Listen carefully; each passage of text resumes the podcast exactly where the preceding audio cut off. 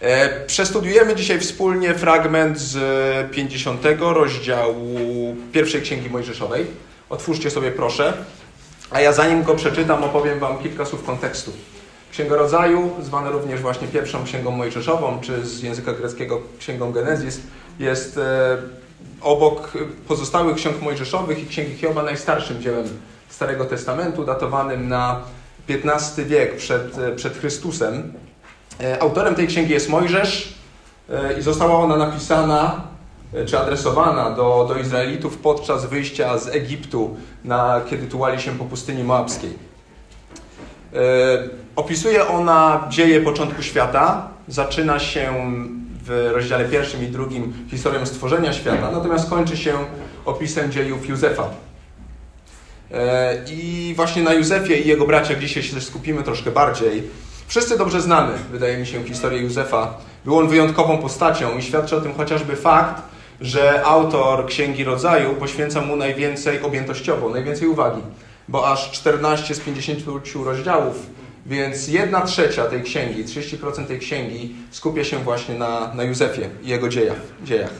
Całe życie Józefa było jedną wielką sinusoidą, pełną wzlotów i upadków, pełną błogosławieństw, ale też trudów, znojów i prób. Zanim trafia on na dwór faraona, jego bracia z zazdrości sprzedali go kupcom midianickim, którzy zabrali go jako niewolnika właśnie do Egiptu i czytamy o tym w 37 rozdziale tej księgi. Gdy trafia do Egiptu, rozpoczyna swoją służbę najpierw na dworze Potyfara, który kupił go od wspomnianych wcześniej kupców. I w 39 rozdziale czytamy takie słowa: A Pan był z Józefem, także wiodło mu się dobrze i przebywał w domu Pana swego, Egipcjanina, Pan jego widział, iż Bóg jest z nim i sprawia, iż we wszystkim, co czyni, ma powodzenie. Józef zdobył jego zżyczliwość i służył mu. Powołał go więc na zarządcę domu swego i powierzył mu całe swoje mienie. Jednak znamy dalej tę historię, że rządza, porządzanie kłamstwo żony Potyfara sprawiło, że Józef niestrasznie, nie, niesprawiedliwie trafia do więzienia, będąc niesłusznie oskarżonym o przestępstwo, którego się nie dopuścił. I następnie w więzieniu Bóg po raz kolejny błogosławi Józefowi. Pozwala mu zrozumieć i wyłożyć sny najpierw współwięźniów, następnie samego faraona, ostrzegając go i przestrzegając przed klęską głodu. I wykładając sny faraona, Józef kieruje do niego takie słowa. 41 rozdział. Nie w mojej to mocy, lecz Bóg udzielił faraonowi pomyślnej odpowiedzi. Na co faraon mu odpowiada: Czy moglibyśmy znaleźć innego męża, który miałby ducha Bożego tak jak ten? Do Józefa zaś faraon rzekł: Skoro Bóg oznajmił ci to wszystko, nie ma nikogo, kto by był tak rozsądny i mądry jak ty. Ty będziesz zarządzał domem moim, a do poleceń twoich będzie się stosował cały lud mój. Tylko tronem będę większy od ciebie. Nadto rzekł faraon do Józefa: Oto ustanawiam cię namiestnikiem całej ziemi egipskiej. W tym momencie Józef staje się drugą najpotężniejszą osobą w Egipcie, jedną z najpotężniejszych osób w całym ówczesnym świecie, mając niemal nieograniczoną władzę. I dalej, tak już streszczając bardzo mocno, głód dosięga rodzinę Józefa. E, przychodzą oni do, do Egiptu właśnie w poszukiwaniu jedzenia. Tam Józef pozwala się poznać im i dalej otacza ich opieką. I wydarzenia bezpośrednio poprzedzające analizowany dzisiaj tekst, który za chwilę przeczytamy, to śmierć i pogrzeb ojca Józefa, czyli Jakuba. Przeczytajmy 50 rozdział pierwszej Księgi Mojżeszowej, wersety od 15 do 21. Bracia Józefa, widząc, że umarł ojciec ich, mówili: Może Józef będzie teraz wrogo do nas usposobiony i odpłaci nam sowicie za wszystko zło, które mu wyrządziliśmy. Kazali więc Józefowi powiedzieć: Ojciec twój dał takie polecenie przed śmiercią. Tak powiedzcie Józefowi: Ach, Przebacz braciom swoim ich występek i ich grzech oraz zło, które ci wyrządzili. Odpuść przeto teraz występek sług Boga Ojca Twego. I zapłakał Józef, gdy to mówiono do niego. Potem przyszli bracia jego, upadli przed nim i rzekli: Sługami Twoimi jesteśmy. A Józef rzekł do nich: Nie bójcie się. Czy ja jestem na miejscu Boga? Wy wprawdzie knuliście zło przeciwko mnie, ale Bóg obrócił to w dobro, chcąc uczynić to, co się dzisiaj dzieje, zachować przy życiu liczny lud. Nie bójcie się więc. Ja będę utrzymywał was i dzieci wasze. Tak pocieszał ich, i przyjaźnie z nimi rozmawiał. Widzimy więc, czytając ten fragment, następujące wątki. W 15 wersecie widzimy grzech braci Józefa i jego konsekwencje. Następnie w wersetach 16-18 pokorę i prośbę o przebaczenie. Potem wersety 19-20 łaska, przebaczenie i pocieszenie. I na koniec werset 21 obietnica. Więc grzech, pokora, łaska i obietnica.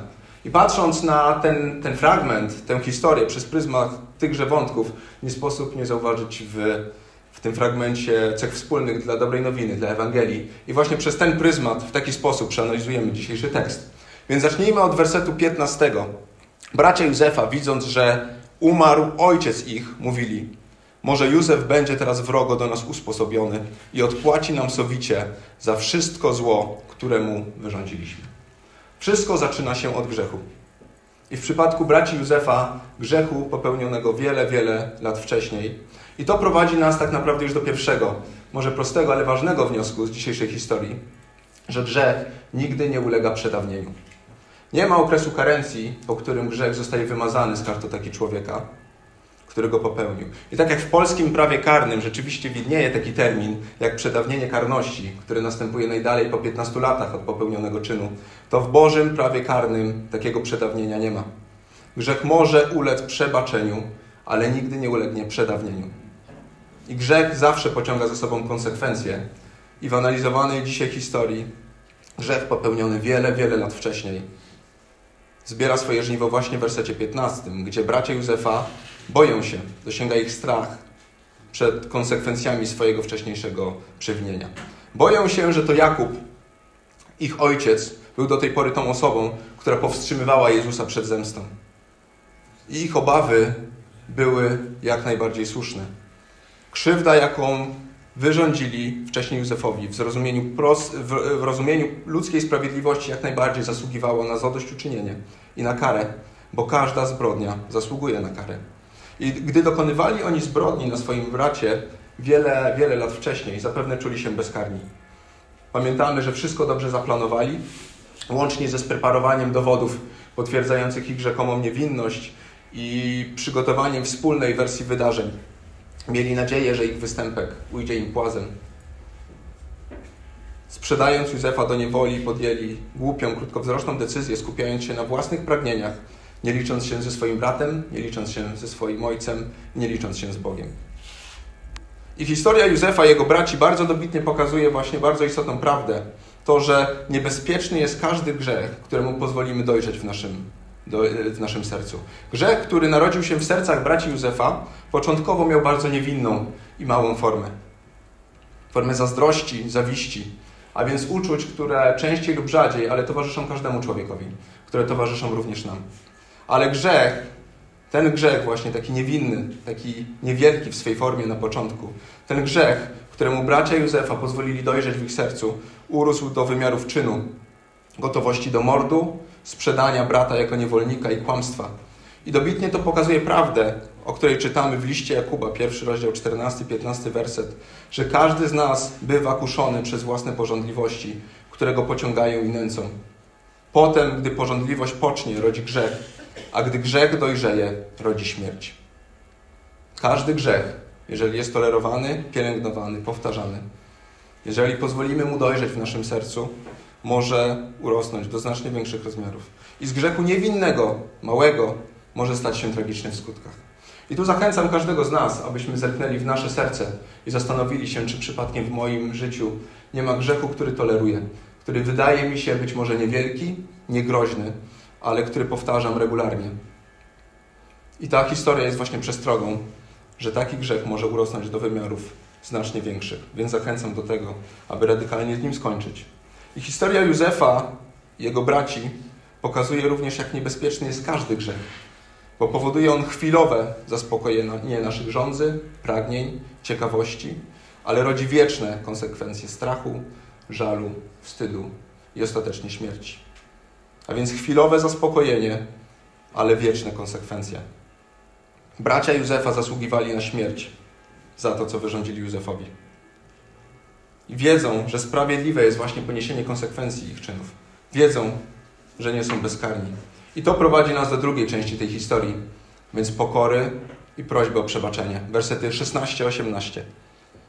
Kazali więc Józefowi powiedzieć: Ojciec twój dał takie polecenie przed śmiercią. Tak powiedz Józefowi: Ach, przebacz braciom swoim ich występek i ich grzech oraz zło, które ci wyrządzili. Odpuść przeto teraz występek sług Boga, Ojca Twego. I zapłakał Józef, gdy to mówiono do niego. Potem przyszli bracia jego, upadli przed nim i rzekli: Sługami Twoimi jesteśmy. Więc widzimy, że bracia Józefa zrozumieli, w jak beznadziejnej sytuacji się znaleźli. Wiedzą, że nie uciekną, że nie są w stanie zadośćuczynić ani wykupić swoich win. I w gąszczu tak wielu głupich decyzji, które podjęli w swoim życiu, robią jedyną słuszną rzecz, którą może zrobić osoba winna w stosunku do osoby, w stosunku do której zawiniła. A więc proszą Józefa o przebaczenie i o łaskę. I w przypadku braci Józefa najprawdopodobniej nie było to szczere, ale widzimy jednak e, postawę pokory, skruchy. Proszą oni Józefa przebaczenie i niewymierzanie im należytej kary. I patrząc na tekst widzimy dwie rzeczy. Po pierwsze, przyznają się do wyrządzonego występku i nazywają go po imieniu. Nazywają swój występek grzechem i złem. Nie próbują się usprawiedliwić, nie próbują się wybielić, nie próbują zrzucić winy na kogoś innego. Wiedzą, że są winni, przyznają się do winy. I po drugie, widzimy, że ukorzyli się przed Józefem. Klękają przed nim, nazywają się jego sługami, a jego nazywają swoim panem. Co pokazuje postawę właśnie tym gestem swojej maleńkości i, i, i wielkość ich pana, czyli Józefa. Zrozumieli swój grzech, zrozumieli swoją pełną zależność od Józefa, który był potężny i miał nieograniczoną władzę. I to dzisiaj uczy nas właśnie tej postawy, od, e, którą my powinniśmy mieć. Możemy się nauczyć od braci Józefa, a mianowicie to, że pokora, pokuta, żal za grzechy i błaganie o przebaczenie to jedyna słuszna postawa, jaką może mieć osoba winna. To jedyna słuszna postawa, jaką może mieć grzesznik w stosunku do Boga. Boga, który jeszcze bardziej niż Józef ma nieograniczoną władzę i który jeszcze bardziej sprawiedliwie niż Józef może nas ukarać. I wreszcie Boga, który nienawidzi pychy i kocha pokorę. I ciekawe jest to, że powołują się oni na swojego ojca jako na mediatora i pośrednika w ich sporze. I my robimy to samo. Gdy chcemy załatwić jakąś ważną, trudną rzecz w urzędzie, w szpitalu, jeżeli mamy jakąś osobę ważną, na którą możemy się powołać, zazwyczaj jest to skuteczne i pozwala nam bardziej skutecznie załatwić naszą trudną sprawę. To samo widzimy również u dzieci, które robią to świadomie lub nieświadomie, ale gdy chcą załatwić jakąś ważną sprawę u jednego z rodziców, często powołują się na przykład na drugiego. Tato, czy mogę? Mama mi pozwoliła. I my również mamy pośrednika, na którego możemy się powołać przed Bogiem Ojcem. Mamy Jezusa Chrystusa, który stawia się za nami przed swoim Ojcem i ręczy za nas. I nie ręczy za nas jako za niewinnych, nie ręczy za nas jak za sprawiedliwych, tylko jak za usprawiedliwionych Jego własną krwią. Drugi list do Tymoteusza, drugi rozdział, piąty werset. Albowiem jeden jest Bóg, jeden też pośrednik między Bogiem a ludźmi, człowiek Chrystus Jezus. I w Starym Testamencie model pośrednictwa e, między człowiekiem a Bogiem był dość powszechny. Taką rolę pełnili kapłani, pełnili prorocy, ale ich pośrednictwo było e, niedoskonałe i ograniczone w czasie.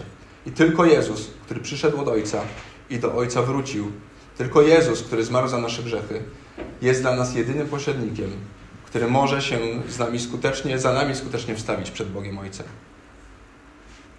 I dalej wersety 19 i 20.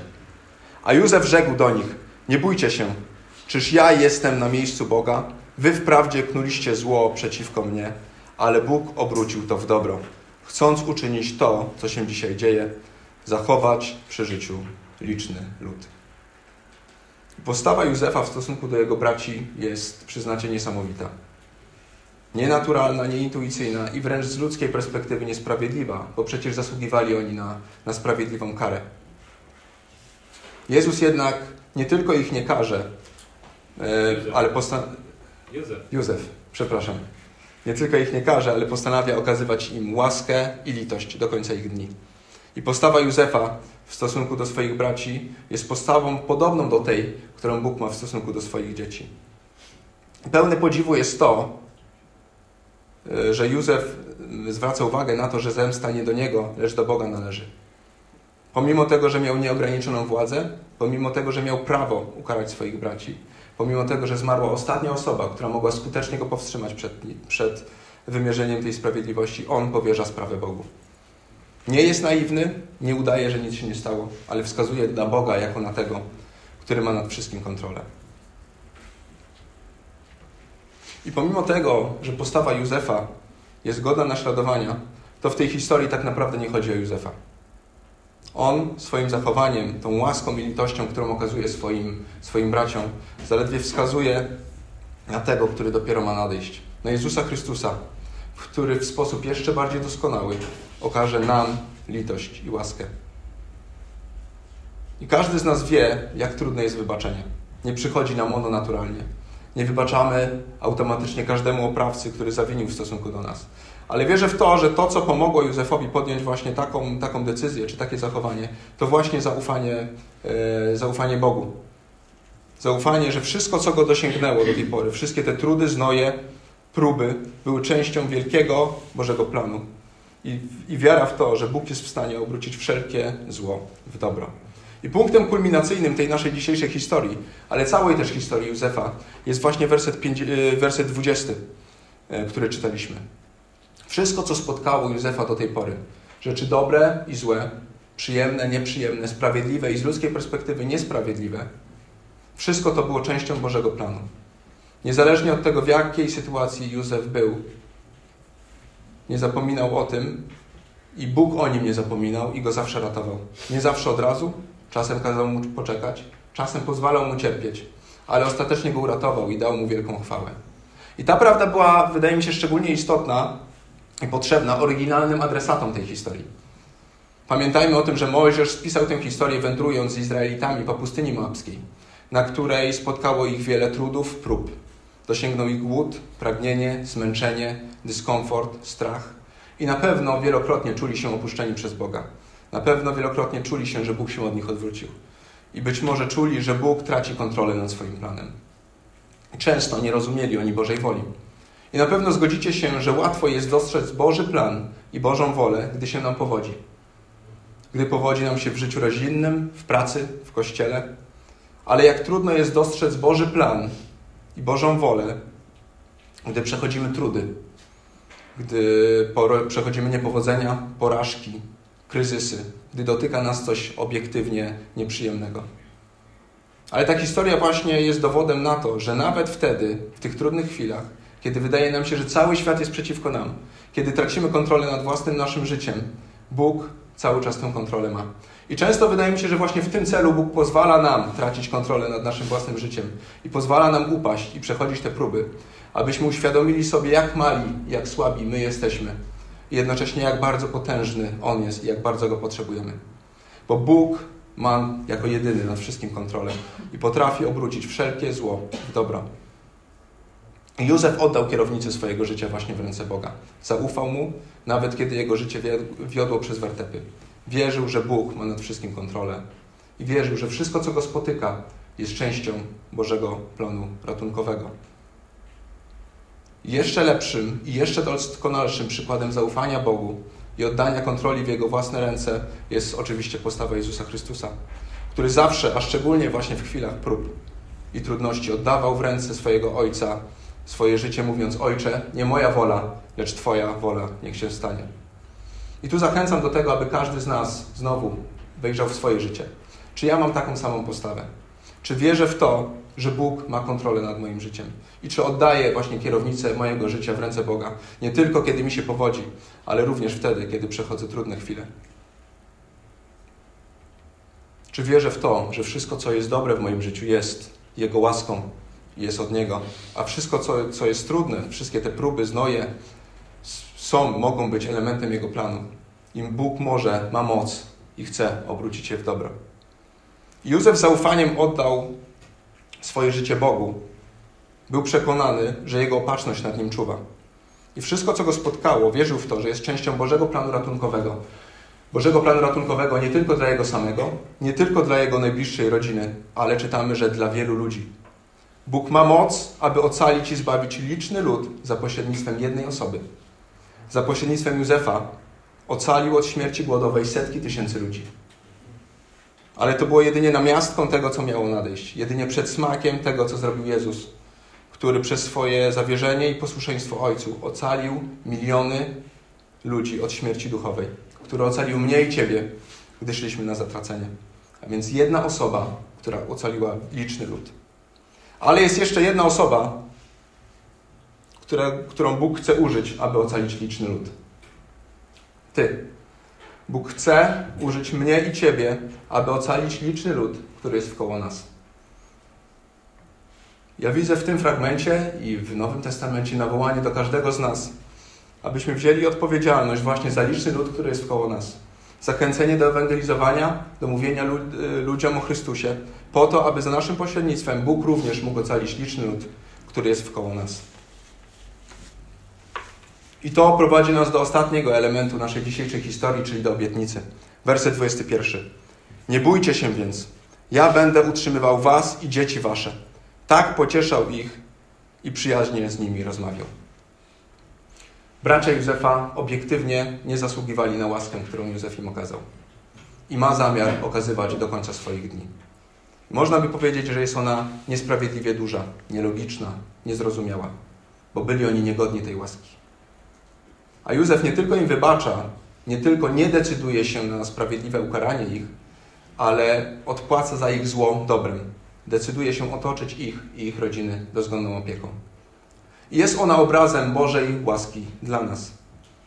Bo łaska, którą Bóg okazuje nam, swoim dzieciom, jest jeszcze większa niż ta łaska, którą okazał Józef. Jest niezrozumiała ludzkim rozumem i jest nieprzerwana i wieczna. Jesteśmy przed Bogiem jak bracia Józefa. Zdradzamy, zdradziliśmy Boga, wielokrotnie się od Niego odwracamy. To z powodu naszych przewinień On cierpiał na krzyżu. Ale On nie mści się na nas. Kocha nas, obdarza nas łaską i troską, traktuje nas jak przyjaciół i zależy Mu na naszym szczęściu. I Józef obiecał swoim braciom, że otoczy ich doskonałą opieką, ale w każdej chwili mógł on zmienić swoje zdanie. A w Bożych obietnicach najpiękniejsze jest to, że są one pewne. Pewne i wieczne. Zupełnie odwrotnie od nas, Bóg nie rzuca słów na wiatr. Nie zapomina i nie wycofuje się z danego wcześniej słowa. Jego obietnice są pewne jak kotwica, których możemy się trzymać. Więc podsumowując, podobnie jak bracia Józefa, z natury jesteśmy źli i grzeszni, zepsuci i zasługujemy tym samym na karę. Jedyną mądrą rzecz, którą może zrobić grzesznik, to błagać o przebaczenie, o litość i powołać się na jednego doskonałego pośrednika, którym jest Jezus Chrystus, który wziął na siebie nasze winy, okazując nam wielką łaskę. I życie z Bogiem nie zawsze będzie usłane różami. Życie Józefa było momentami bardzo trudne. I nasze życie było, jest i będzie również pełne trudów i prób. I może jest wśród nas akurat, akurat ktoś, kto przechodzi teraz trudny okres. Ktoś, kto chciałby powiedzieć, że to nie ma sensu. Ktoś, kto może myśli, że Bóg się od niego odwrócił. Mam dla Ciebie jednak dobrą nowinę, dobrą wiadomość. Bóg ma kontrolę nad Twoim życiem i chce obrócić wszelkie zło w dobro. Pamiętaj o tym, że On jako jedyny ma kontrolę nad Twoim życiem, a Jego plan dla Twojego życia jest dobry. Bóg może i chce ocalić liczny lud za pośrednictwem jednej osoby. Zrobił to za pośrednictwem Józefa, zrobił to w sposób doskonały za pośrednictwem Jezusa Chrystusa, który ocalił od śmierci duchowej swój Kościół i chce użyć mnie i Ciebie, aby ocalić liczny lud, który jest koło nas. I wreszcie Bóg dał nam obietnicę zbawienia. Obietnicę wieczną, niesprawiedliwie hojną i pewną jak kotwica. Uchwyć się jej i pamiętaj o niej każdego dnia.